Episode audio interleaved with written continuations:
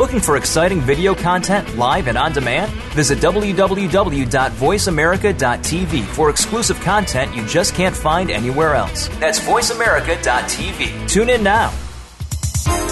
The following program is being brought to you on the Voice America Health and Wellness Channel. For more information about our network and to check our additional show hosts and topics of interest, please visit voiceamericahealth.com. The Voice America Talk Radio Network is the worldwide leader in live Internet talk radio. Visit voiceamerica.com. The views and ideas expressed on the following program are strictly those of the host or guests and do not necessarily reflect the views and ideas held by the Voice America Talk Radio Network, its staff, and management.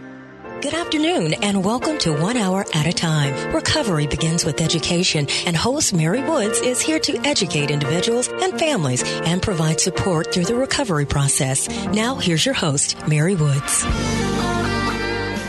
Welcome everyone to One Hour at a Time. This is Mary Woods. I'm your host today. And today we're going to be talking about um, mindfulness and the treatment of addiction.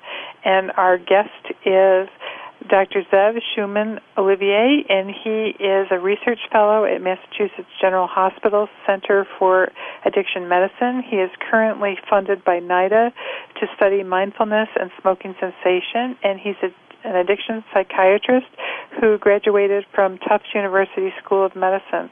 And he's a very talented and um, experienced physician, and I'm sure you're all going to enjoy learning about mindfulness and addiction treatment. Um, welcome to the show, Dr. Olivier. Oh, thank you very much for inviting me, Mary. Um, Zev is uh, someone that I'm familiar with, so if it's okay, I'm going to call you by your first name. Uh, that would be a okay. pleasure. Thank you. Okay. Could you explain to our audience just briefly what is mindfulness? Sure. Well, that's a that's a good question. I'm sure our audience has heard a fair amount about mindfulness in the in the media over the last couple of years as it's becoming more popular. Um, there are several different definitions of mindfulness, but um, one of the most common definitions is um, mindfulness is uh, paying attention on purpose to the present moment without judgment.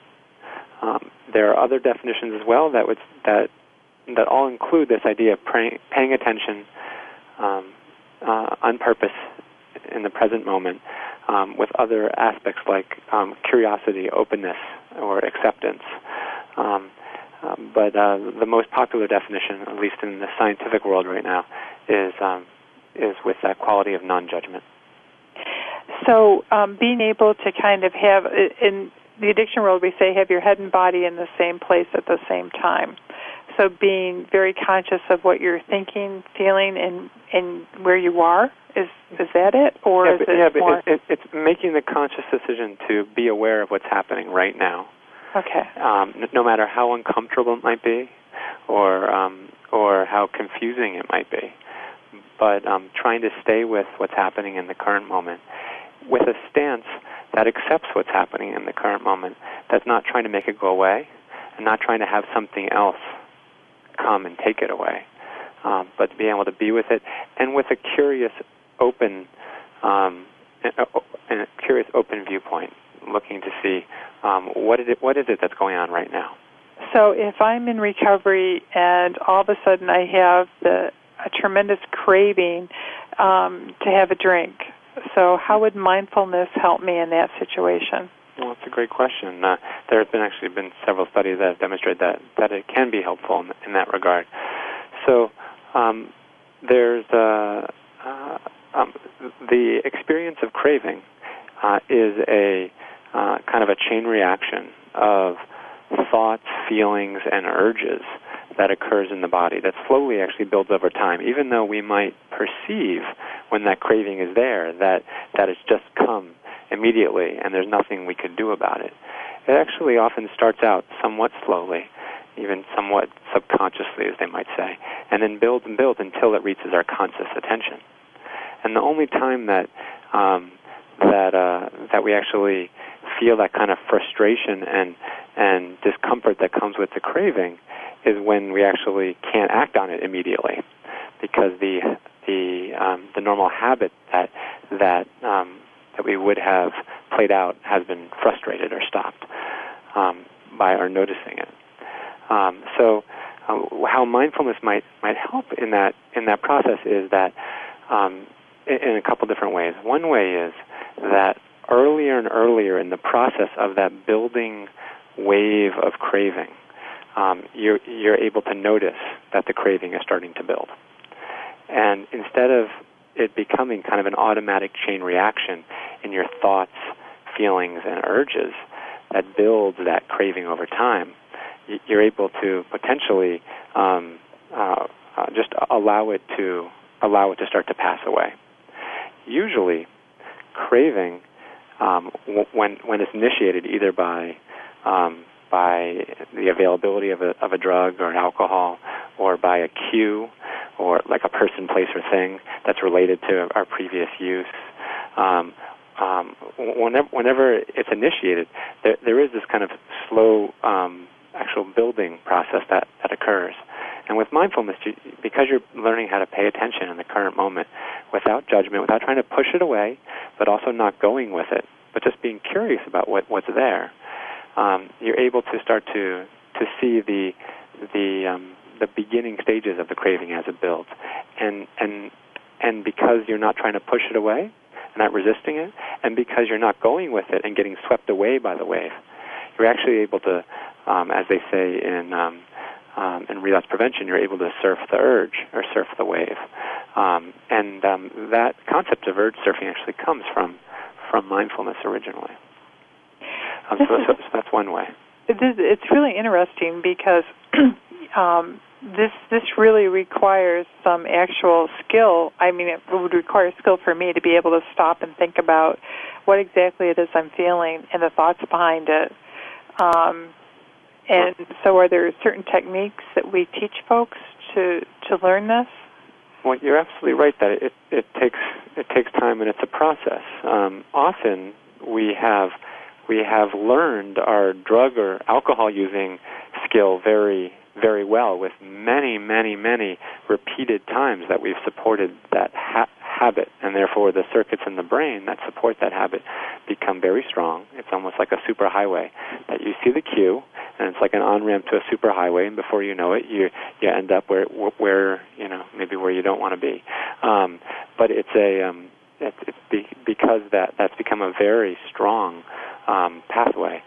Um, when you first start doing mindfulness, it's a very um, it's a very new thing and um, and is not a strong pathway. It be, it's difficult for a lot of people in recovery initially to start to pay attention to the current moment. I, I've in fact had supervisors um, um, during my training who said that they thought that perhaps mindfulness was impossible for people in recovery. Um, be, and I, I happen to disagree with that because I've seen, I've seen, you know, obviously seen differences. But I do think it starts off often as a, as a challenging thing. Um, but um, as, as you begin to practice and practice, what happens is that that that brain pathway that learns how to pay attention to what's happening in the current moment in this particular way, without judgment and without reactivity, um, starts to get stronger and stronger and stronger, and, that gives you more and more abilities to be able to um, to be able to stay in that current moment and to be able to surf that urge. Um, it seems to me like there'd be a, a certain amount of um, ability to tolerate distress while you're learning this, right? You would have to learn how to be okay. I'm feeling this craving. I don't. It's, I'm really, really uncomfortable. So you've got this physical uncomfortability while you're trying to retrain your mind. Yes, yes. Well, um, there. Uh, I, I think it is. It's very important to um, to to know that um, that there are ways to be able to um, that if you start to have this kind of distress, as you say, um, that um, mindfulness offers many different types of skills or techniques that you can try to to be able to see if you can tolerate that distress. If in certain situations that it's not working for you, then you might not be fully ready to be able to use that specific skill yet. And there might be some other skills that may be helpful for you. Um, one of the things that I think is is important, and that has kind of been an area of research for me, is um, is that mindfulness. Uh, the majority of mindfulness research so far to date has really focused on people after they've stopped using and have entered into recovery. And so they have some some skills, and they've stopped that active process of of using. Um, and and in those situations, it seems to be particularly helpful. Um, I've been interested in my research specifically in, in whether or not mindfulness could be used to actually stop using, um, and whether or not that would make it more effective in the long run. And um, and uh, I, I think there is a difference between um, between those who have stopped and therefore aren't really using the substance for for um, for distress at all times, versus those that, that, that are kind of caught in it still. So when we're thinking about um, the whole concept of how people change, and if we look at the stage of change model, people who are pre-contemplative and who are contemplative um, in their thought process really are aren't changing their behaviors. They're really learning um, how to make their decision or developing the the information to make a decision to change their behaviors. So mindfulness, if we're looking at the stage of change model, it would be for we would look at this primarily for people who may be in preparation or action or maintenance who have made a decision to change and have already begun to adapt their behaviors. Right. Well, that's, exactly right, Mary. So, um, in one, as I said, one of the ways mindfulness might help is in, in this kind of in this method of surfing urges or being becoming aware of what's going on when when the craving has arisen and then letting it pass without getting swept away by it. Um, and then and then it's becoming more and more aware earlier and earlier in the process of the craving, so that eventually it passes away. But but there but there happens to be uh, um, um, during when people are pre-contemplative or contemplative, mindfulness also plays a, a role in a different way, um, because one of the aspects of mindfulness is becoming increasingly aware, and and and learning how to monitor um, both your your thoughts, your feelings, and your behaviors. So as you become more aware of, of what is happening for you, you start to be able to make more connections and um, between um, often the harms that are occurring with the um, with the substances um, that, that you've been using. Um, and, and you know, this is something that that I um, that uh, I could talk about a fair amount. We happen to use the uh, kind of a diary card format um, in order to have people start initially starting to track um, the relationships between the triggers, their craving, uh, and their um, and uh, and their experiences. And um, we'll be well right back. And we'll be right back um, to talk more about the diary card and other tools um, to learn mindfulness after this commercial break. Steps to a healthier you. Voice America Health and Wellness. Dr. Michael Borders said we have each been given our own worlds to organize and cultivate. Bearing responsibility for life's fruit bearing activity is a task that is made less difficult by creating relationships, community, and life history on purpose. Join Dr. Borders every week for Growth Process Integration, where he will help you apply this principle through your own spiritual communication. It's a journey of the heart, heart of self, heart of community, heart of the universe, and the heart of God. Tune in Wednesdays at 4 p.m. Pacific, 7 p.m. Eastern on Voice America Health and Wellness. Do you remember what life was like when you were young? Having the mobility and ability to play all day and then sleep through the night without needing coffee in the morning? For the majority of us, gone are those days. But they don't have to be. Transforming Health with Brad King will show you how you can awaken your youthful energy potential and live a disease free life of abundant energy and vitality. Transforming Health is broadcast live every Wednesday at noon Pacific, 3 p.m. Eastern on Voice America Health and Wellness. Westbridge Community Services. Westbridge is a nonprofit organization dedicated to supporting the recovery of families and individuals who experience co-occurring mental illness and substance use disorders. Westbridge provides integrated dual diagnosis treatment for adult men and women using evidence-based practices. Visit our site today at westbridge.org and discover that doing what works in helping individuals and families gain recovery from dual disorders is important to the staff at Westbridge Community Services. Westbridge utilizes current evidence-based practices, consensus practices, and old-fashioned common sense to provide treatment to individuals and families that experience co occurring mental illness and substance use disorders. That's westbridge.org, Family Centered Recovery for co occurring mental illness and substance abuse disorders.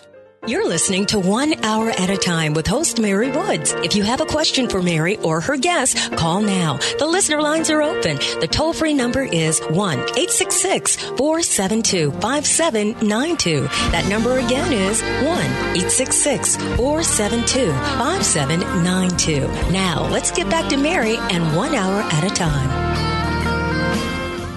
Welcome back to One Hour at a Time. This is Mary Woods, your host, and our guest today is Dr. Zev Schuman Olivier, who is a addiction psychiatrist, and he's also a fellow um, at he's a research fellow actually at Massachusetts General Hospital Center for Addiction Medicine.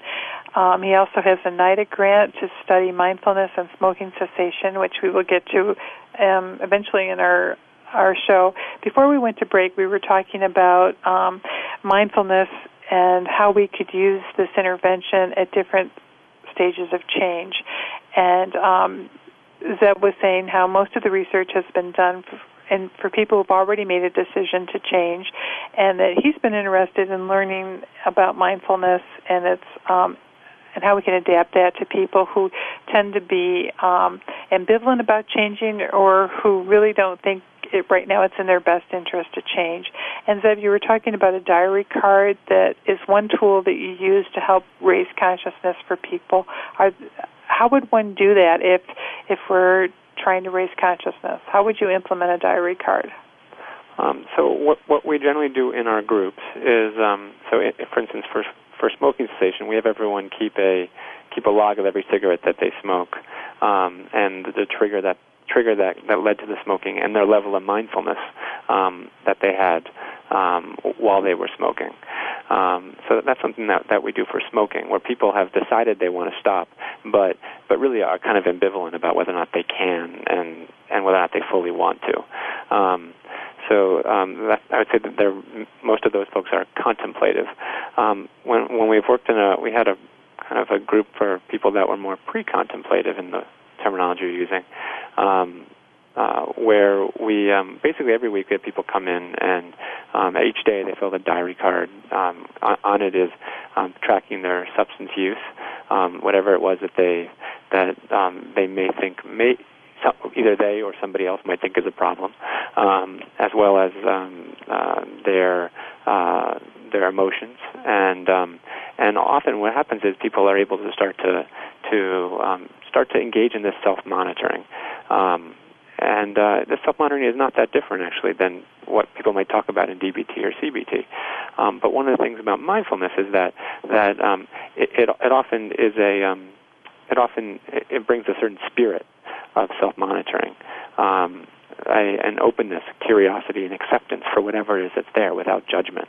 So whereas people in um, whereas I've done this kind of monitoring in CBT frameworks, um, cognitive behavioral therapy frameworks, and people often, you know, feel that they're judged or feel embarrassed about about what it is that they're doing, and that self-criticism often keeps them from being able to engage and actually pay attention to what's there.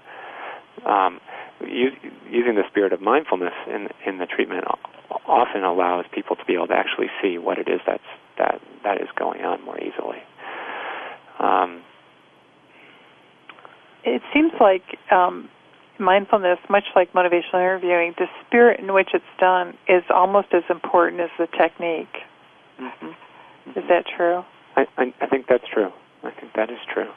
Um, and uh, and and so there there is the the spirit the spirit of it, um, as well as the um, the actual techniques. And so there are multiple different techniques that, that we use to help people to pay attention um, to the current moment. Um, initially, I'll, I'll, use these kind of diary cards and charts just to have people, you know, get interested and have some kind of awareness. Um, for people who who um, have difficulty paying attention to what's happening in their mind or in their body because whatever is happening is so upsetting or so difficult to tolerate, so distressing, then often we'll, we'll ask people to start practicing mindfulness with external sensations, things like sounds or or or um, or touch, um, um, things that things that are not necessarily in, inside their body or inside their minds. Um, and people often start to get the um, get the hang of, of how to pay attention in this particular way. and then once they start to do that, then we can start to pay attention uh, and do things that many people are more familiar with as connected to mindfulness, like paying attention to your breath in a in a breath meditation, or or a um, or paying attention to your thoughts in a in a in a meditation on uh, mindful mindfulness based meditation on thoughts. Um, I think it's really important um, to also for a lot of our audience that um, you know more and more we're asked to do things that are evidence based practice and that are based in um, research or or for lack of a better term biology. So how how does mindfulness work in the brain? Mm, very good question. So um, there are a couple different things that, that mindfulness we think will be doing um, biologically, physiologically, and, and in the brain. Um, the the first thing, which I think everyone is, is pretty aware of, is is the the um, the relaxation effects that often um, come along with, with mindfulness or with meditation. And, and these aren't necessarily specific to mindfulness. This, any types of um, meditation that where where you're bringing your focus onto the into the uh, onto a specific um, uh, a specific attentional focus um, will have these kind of effects, um, which which leads to kind of um, improved um, stress uh, management and uh, a, a decreased stress response. Um, and so we do see those. We see that with mindfulness as well. And, and Judson Brewer at Yale conducted a study um, that was published, you know, last year, where he did physiology on people um, in recovery from cocaine use and cocaine and alcohol use, and um, and found that compared to the treatment as usual, the folks who did went through the mindfulness training had real physiologic differences when read. Um, uh, stories about about stressors, personalized stress stories. They had real differences in their in their stress physiology just after eight weeks of training. Um, there are um, there have been multiple studies that have been done on um, on on mindfulness, look, looking at uh, maybe what's happening in the brain with mindfulness. And what people have found is that there are changes in certain areas of the brain um, with people that have been practicing mindfulness for long periods of time. And this is really very interesting and compelling because it suggests that mindfulness may be one way that you can, by doing something over and over and over again, you can actually change your brain for the better, or change change your brain in a in a healthy way. Um, um, one of the things that, that that's been discussed recently by many neuroscientists is that addiction is represents a staged neuroplasticity of the brain. So the brain changes with substance use or with any kind of um, with any kind of repetitive um, behavior that has an addictive quality. And the reward system in the brain starts starts to rewire and remodel, and as do the habit circuitry in the brain, um, and and and potentially as well some of the uh, the interoceptive circuitry, which is the, the the way that we sense body sensations all of these circuitries start to change in the brain with, with ongoing substance use, especially, but probably with, with behavioral addictions as well. Um, and what we're able to see in mindfulness that some of these very areas that are that are um, altered for the you know for the potentially for the worse in in addictive um, and addictive habit patterns start to start to um, these are the areas that we see poten- often see potential changes in in, in mindfulness. Um, one area in particular is the the insula.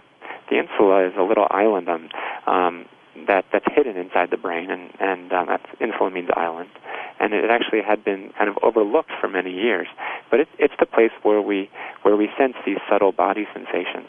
Um, and it's been shown that that people with uh, with meditation experience um, actually start to um, have uh, increased uh, growth in that area, and um, and have increased activation, um, and and that that area happens to also be involved in, or is, has been hypothesized to be involved for a long time in emotional decision making, in impulsive decision making. Um, so that, that people that, that often choose um, short term rewards over long term over long-term greater rewards, short short term smaller rewards over long term greater rewards, that often those people have some kind of dysfunction in the relationship between the front of, the bottom front of their brain called the ventromedial prefrontal cortex and this area the insula which which is um, which is where we are able to become aware of the, the sensations in our body. So, um, you know, a lot of people are hypothesizing that that um,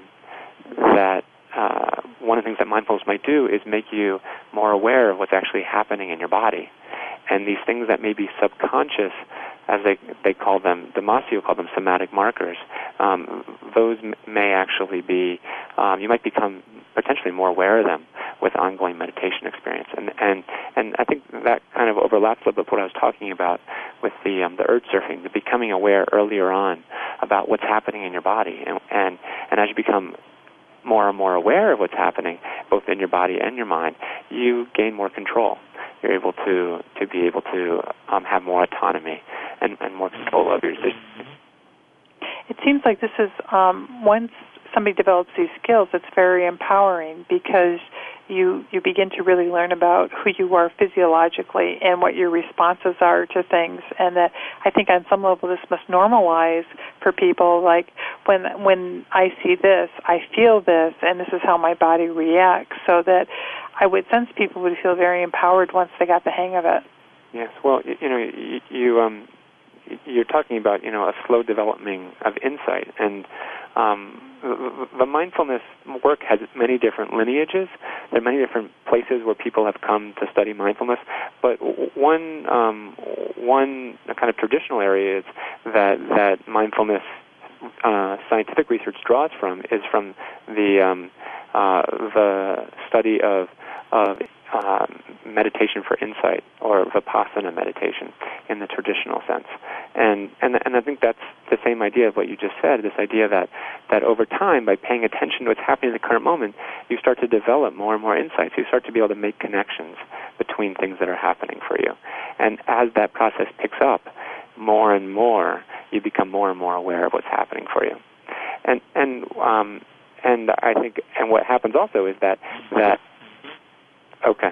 Um, and that uh, relaxation um, that uh, can also support that the um, can support the process. And we'll be right back um, after this next commercial. Steps to a healthier you. Voice America Health and Wellness. The largest syndicated alternative health talk program has come to the Voice America Network. The Dr. Bob Martin Show is the program that will answer your health questions and help you to heal your own body of many different ailments. Each week, you'll hear the answers that Dr. Bob gives to his callers that help them to be their own doctor most of the time. We'll also discuss developments on the healthcare front and what you need to do to keep your body in top form. The Dr. Bob Martin Show airs Wednesday mornings at 9 a.m. Eastern, 6 a.m. Pacific on Voice America Health and Wellness. Westbridge Community Services. Westbridge is a nonprofit organization dedicated to supporting the recovery of families and individuals who experience co occurring mental illness and substance use disorders. Westbridge provides integrated dual diagnosis treatment for adult men and women using evidence based practices. Visit our site today at westbridge.org and discover that doing what works in helping individuals and families gain recovery from dual disorders is important to the staff at Westbridge Community Services. Westbridge utilizes current evidence based practices, consensus practices, and old fashioned common sense to provide treatment to individuals and families that experience co occurring mental illness and substance use disorders. That's westbridge.org, Family Centered Recovery for co occurring mental illness and substance abuse disorders. Join Patricia Raskin, the host of Positive Living on VoiceAmerica.com, Monday at 11 Pacific. This program brings you practical and inspiring principles for living a more authentic, engaging, and passionate life. Patricia's guests will give you a formula for connecting, giving, forgiving, and miraculous living. So tune in and call to Positive Living, Mondays at 11 Pacific Time, right here on VoiceAmerica.com.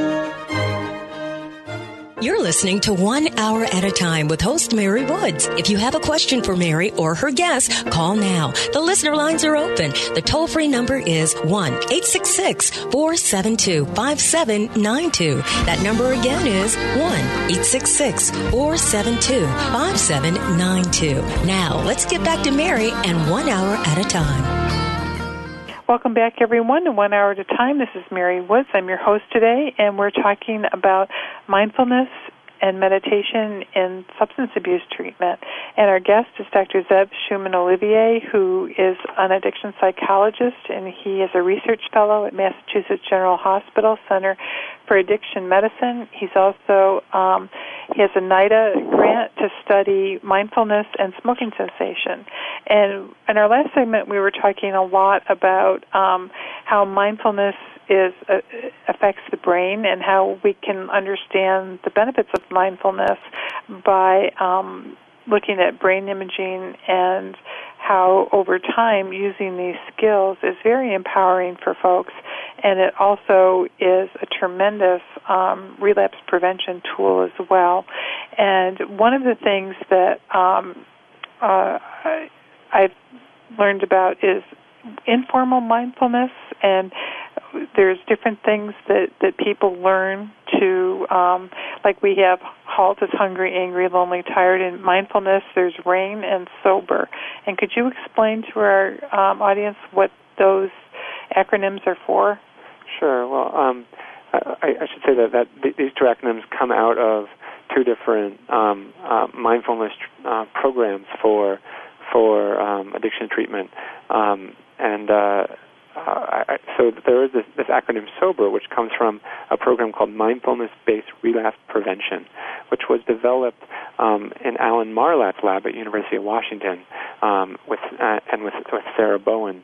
Um, uh, there and um, this st- sober stands for stop, observe, observe what happens, breathe, and so you're bringing your attention inwards to your breath, and then and then begin to expand your attention back out to everything around you, to your situation, and then respond appropriately.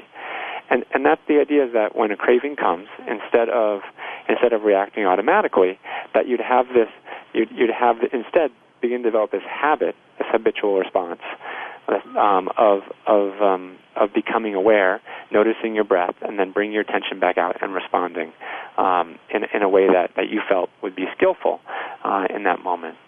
Uh, RAIN it, um, is uh, is what we use in, in, the in the smoking cessation program um, that I've been um, collaborating with with uh, Jud Jud Brewer at Yale, um, and th- this stands for um, recognize, um, acknowledge and accept, investigate, and note. And so the process that, that we work with our with our tobacco smokers is that when uh, when you notice you have a, an urge or a craving, um, just recognize it's there. If you don't recognize that the wave is coming, it's going to knock you over. There's no chance that you can get on it and, and surf that urge. If you, uh, but if you get on it and you don't want it to be there, you want it to go away. You're angry that it's there. You wonder why is it, why do I keep having these cravings? Why can't I stop thinking about the alcohol? Um, then it's just going to build and build and build. That's just that's just the law of nature. That's the property of of craving and urges. Um, but if you acknowledge that it's there and you just accept that it's there, and this is where the mindfulness comes in, you're accepting this. This is this is what I have right now. I have I have a craving right now, and then you begin to investigate what is going on for me right now in my body? What's going on for me in my mind? And and we start by teaching people um, this uh, on a daily basis. They practice for the first couple weeks this body scan technique of just becoming aware of your own body. And what happens is people often are very cut off from their bodies. They're not aware of what's actually happening in their bodies, the tension in different places, the various different sensations. Often people will note either t- tightness in their throat, or some feeling in their belly, or some feeling in their chest or their heart area, or maybe sweatiness in their palms, whatever it is. But generally, people have a stereotypical bo- body response that actually starts um, very early on in that process of that chain reaction of craving. And so this investigation starts to help people become aware of that. Um, so you investigate that, and then you just keep noting that it's there, that you're having these sensations. And by just noting them, curious with a curiosity, not trying to push them away, but also not letting them sweep you away, then what happens is, for some reason, they just start to dissipate. They start they start to fall away, and the craving becomes weaker and weaker. And each time that you practice rain, this is what our, our smokers you know tell us, and what we experience ourselves when we use this for for our own our own addictions. Um, is that is that each time you practice it, you become that much more confident in doing it, and and you become that much more aware earlier and earlier on in the process of what's happening, so that that that wave becomes smaller and smaller and smaller, um, until actually the you end up becoming much less bothered by the craving, and and um, and it becomes a much less frequent uh, experience. You know, it's interesting because I think a lot of people, when they come into treatment, and a lot of families think that um, once someone goes through treatment, then quote unquote they're cured, and that when people start to feel triggered or they start to feel um, a craving to use, I think some people feel like like ashamed or that they failed in some way because they're having these feelings. Well, I, you know, I think that that's absolutely right. Most people, um, for most people, once they've gone through treatment, that's when the real battle starts um, internally between um, you know you're at different moments. You, you can't you can't you try to cut things out of your environment. That's what people, you know, will tell you to be successful. You try try to limit your exposures to various different cues, limit your high risk situations. But then people often feel like it's just a constant battle because because there will be cues in the environment and there will be these cravings that will come. Um, that's automatic. It's not something we do. It's just something that that our brain has been primed to do through the training it got earlier during during the times that we were using, and and what ends up happening is that that it starts coming back, um, and and we start fighting with it, and the and the more that you fight, and the more that you want it to go away and not be there, actually the worse it gets, and the harder it is to fight, and and so a lot of people end up just saying, I just was tired of fighting. I was tired of fighting. But I think mindfulness offers a way to get out of that fighting. Um, instead of going up straight up against, um, you know, this this massive gorilla, you figure out how to how to kind of dance with it, and um, and and and you and you let it you let it kind of uh, you know fall down on its own um, instead of trying to push it over head to head. You know, um, with mindfulness, um, I think that you've talked about using it with smoking um, cessation.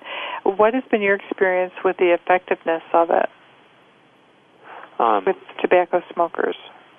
Good, good question. So, um, interestingly, I should I should tell you about actually the very first study that was published on, on mindfulness uh, type of meditation and and um, substance use. There was a study that was done by Alan Marlatt in um, in the Seattle uh, uh, North Rehab- Rehabilitation Facility, which was a minimum security jail, and they actually had something like a hundred, a hundred and seventy-three people go through this study, um, uh, where everyone had to do, uh, everyone who enrolled um, in in the study um, uh, I think there were 60 people in that out of the 170 that, that went through the actual meditation course, which was a 10-day completely silent retreat um, while they were in the jail.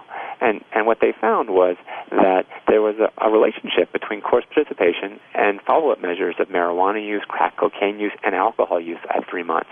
So it seemed to have a a, um, a a strong effect. And this was published in the um, Psychology of Addictive Behaviors, I believe, in 2006.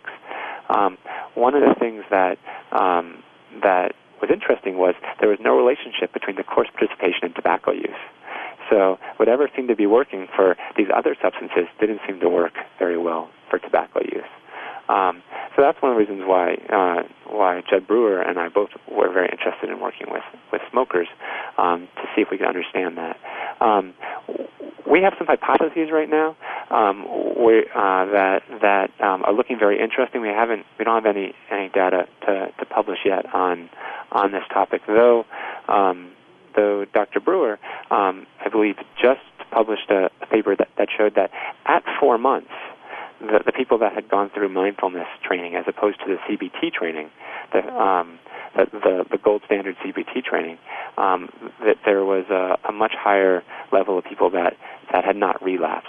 Um, in the to smoking in the mindfulness group, so they the same not quit by the end of the at the end of four weeks, but by by three months later, um, I, I believe that all seven of those that had quit in the mindfulness training group stayed quit, whereas whereas this six out of the seven people in the CBT group ended up going back to smoking by by week four. So one of the ways that that we we understand this potentially is that um, it, it may if you quit with mindfulness, you're, you're likely more likely to be able to stay quit for good um, when it comes to smoking. Um, I know I first learned about mindfulness when when I um, began to learn about dialectical behavioral therapy. And after our next break, I'd like to talk about some other um, illnesses that have been um, benefited from the treatment intervention of mindfulness. So we'll be right back after this commercial to talk more about mindfulness and um, addiction treatment as well as mental health treatment in our next segment. Step into a healthier you. Voice America Health and Wellness. Westbridge Community Services.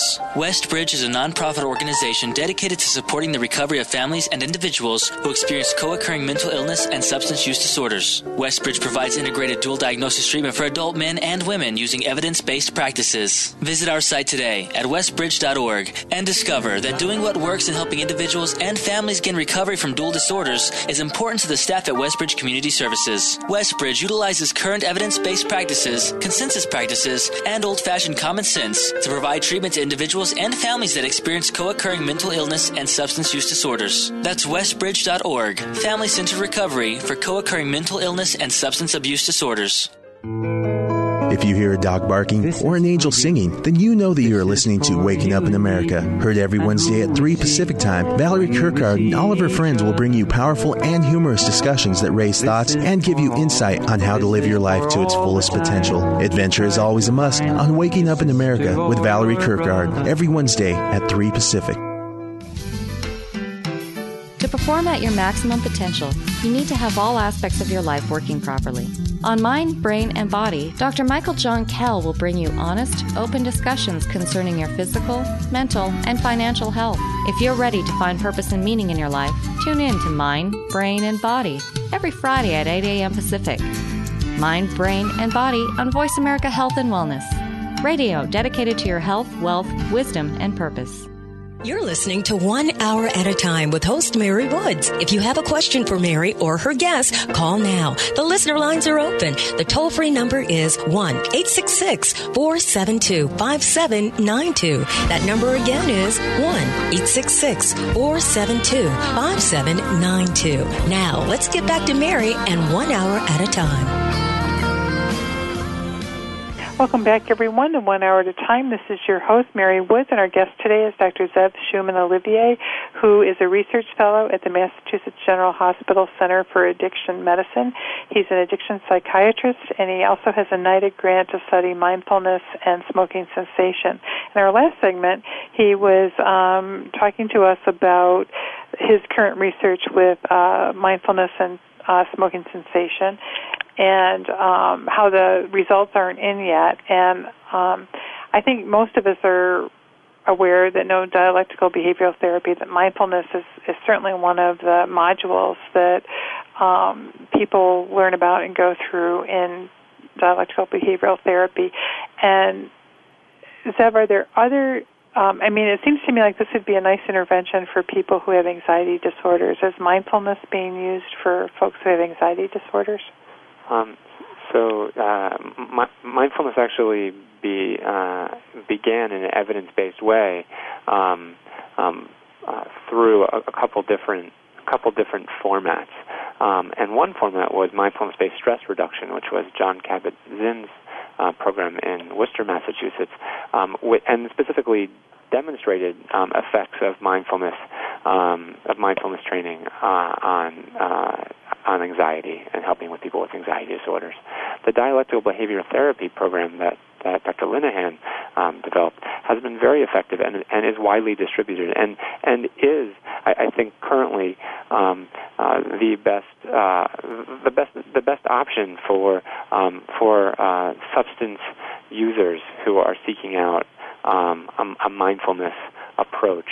Um, uh, to, to, to recovery right now because uh, it, it's it's been the most widely distributed, um, and it does a good job of of uh, especially for pre-contemplative and contemplative people for for helping to to bring awareness of the potential harms of of these behaviors, um, as well as the connection to emotions.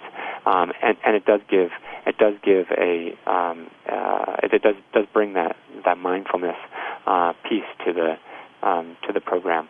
Um, more recently, there's been some second generation therapies that have been developed, like mindfulness based relapse prevention, which has begun to spread more widely. Um, and um, uh, it, but but one should know that even the, the basic um, standard cognitive therapy of relapse prevention really has has a lot of of uh, of, of uh, it, it really draws a lot in its origins from from mindfulness. Um, there there are some other um, therapies out there that also are uh, inspired by by mindfulness and that and that use it as a as a core skill. Um, acceptance and commitment therapy, which has be, been becoming more popular recently, and spiritual self schema therapy, which was actually a um, a program that I was involved with um, that uh, that used uh, mindfulness and cognitive therapy for um, for people on methadone. As, I, as you're as you're talking about all this, I I just have I'm really curious. How did you get interested as a, an addiction psychiatrist in mindfulness? well, that's a great question. I, I actually maybe it goes maybe it goes the other way. I um I um uh, was in medical school and um, began to get interested in addictions, and at the same time um, um, began my own interest in in uh, mindfulness and, and meditation. Um, and I started to see where they could overlap and, and where it could be helpful with um, really changing these automatic habit patterns of the brain that that that people develop that can become um, that can that can become hurtful and damaging to us, and we we might want to stop but can't. Um, and um, and mindfulness, um, I found, uh, you know, um, can offer a, way to, to to to help people with that. Um, in that in that study, when I was that was actually um, while I was still in medical school, I, I worked on a spiritual self schema therapy project at Yale. Um, and one of the things that we found is that after the 12 week program, that uh, that those who had gone through the program you know, said that they, they felt less impulsive. They felt like they had more motor control um, um, over the course of the over the course of that time, um, and and therefore felt like they had more control over these kind of high risk behaviors that they had been involved in. Um, I, you know, I, I don't know whether you and I have had this discussion at another time, or I had it with someone else. But um, are they beginning to look at um, using mindfulness techniques with folks that have thought disorders? Um, that's that's a good question. So I, I think of think of um, mindfulness and thought disorders as kind of the the new frontier for mindfulness. There's been very good established work that's been done with mindfulness-based cognitive therapy, and that's also been widely disseminated now throughout the country in research, and and um, there's been some very good uh, training programs um, and uh, mindfulness-based cognitive therapy for depression, based on Zindel Segal's model from um, from Toronto. Um, uh, so there have been lots of people that, that, are, are thinking about and trying to figure out how do you potentially bring this into the in, into working with psychotic disorders. Um, um, and and I think you know it's something that, that I'm interested in looking at, at, at as well. Um, one, one has to be careful um, because uh, mindfulness, whenever you're working with mindfulness, you know, just like with any intervention, there might be a dose effect. So a low dose may not be effective, um, um, and uh, and you know it, makes the people at risk even. Um, a, too high of a dose, one of the things that um, you know, could potentially cause some side effects. And one thing that people find in, is that um, if people don't have instruction and get very high doses of, of, of mindfulness, or I wouldn't say mindfulness, but very high doses of meditation, um, um, and they don't really understand the mindfulness aspect of it. Well, there have been um, there have been reports of people having, you know, psychotic experiences or dissociative experiences or things like that that have been uncomfortable for people um, on certain types of you know meditation retreats. But I would say that that in the in the um, in the, the the therapeutic realm when when mindfulness is being integrated into these different into these different therapies um, that, that that generally the the, it, the what, what what we're trying to aim for is that that middle that middle dose that the dose that's appropriate and that and that's helpful and that and that meets people where they're at. Um, I, I, you know, I, I think this is all really exciting because I think it's empowering for folks. It's non-pharmacological, which I think is really good considering um, the the toxicity of a lot of medications that that people take um, to kind of rob Peter to pay Paul, and and I think this just gives folks a chance for to learn something that that's hopeful and empowering, and um, I think it's really cool. So I'm I'm glad you're doing this work, and um, I'm sure we're going to learn more and more about it um, in the next few years. Yeah. Well, I, I, you know, I want to say, I guess, one, one more thing, um, and kind of pulled on what, what you're talking about is that um, I really see that mindfulness is one way of creating therapeutic neuroplasticity. And, and what I mean by that is, you know, it's one way of using of, of using your own mind to heal your brain and, and to actually change your your brain circuitry so so that it would be healthy.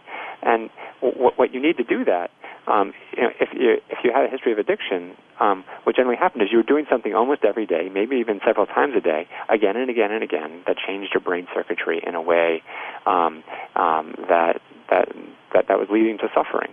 And what mindfulness offers, because it's so easy, and and you can do it so many times during the day, paying attention to the current moment non-judgmentally, it allows you to do something repetitively again and again that can be healthy, and that when you're stuck or you don't know what to do, that you can go back again to this kind of safe, uh, uh, safe mental framework. And what happens is over time you start to be able to create more a more healthy neural circuitry um, through that repetition. And eventually, as you start practicing, it starts actually start start um, it starts coming up on its own. Um, so um, you you'll just start to become mindful in your daily life. Uh, it takes practice. Uh, and um, we know that recovery is a marathon, not a sprint. And um, for those of you who um, are listening, we're at the end of our show, but I just would like to introduce um, all of you to uh, Dr. Zev Schuman-Olivier, who is our new medical director in our Medford office in Massachusetts, and we're thrilled to have him there. He's going to bring us um, great information and a whole new set of clinical skills that um, we're really excited to learn from. So, welcome, Zev, to Westbridge, and thank you for doing the show. Oh, thank you very much for inviting me, Mary. Um, have a good week, everybody.